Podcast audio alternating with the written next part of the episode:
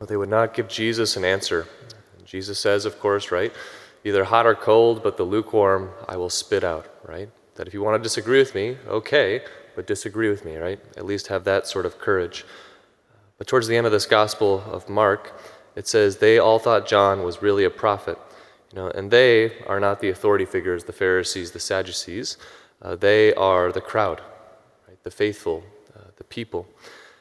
And there's a principle that's been there since the beginning called the Sensus fidelium. Perhaps you're familiar with it. It's, it's literally the sense of the faithful in the church. You know, it's those baptized members who are faithful who believe, and when they kind of all agree on something in common and it's so universal, likely that that thing is true.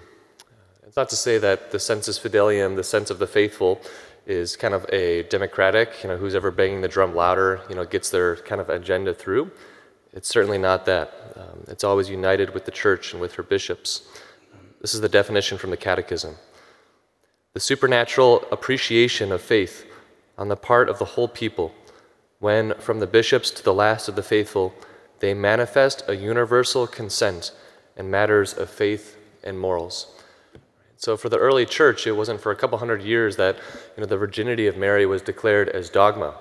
And so for those you know, few hundred years was you know, the faithful people like waffling back and forth, like we didn't know, what are we going to settle upon? We got to make a decision, hurry up. They believed the entire time. It was the sense of the faithful, the sensus fidelium, that Mary was an ever virgin. But it was only to a certain point that they finally had the need to declare it because so many people were doubting it. Right?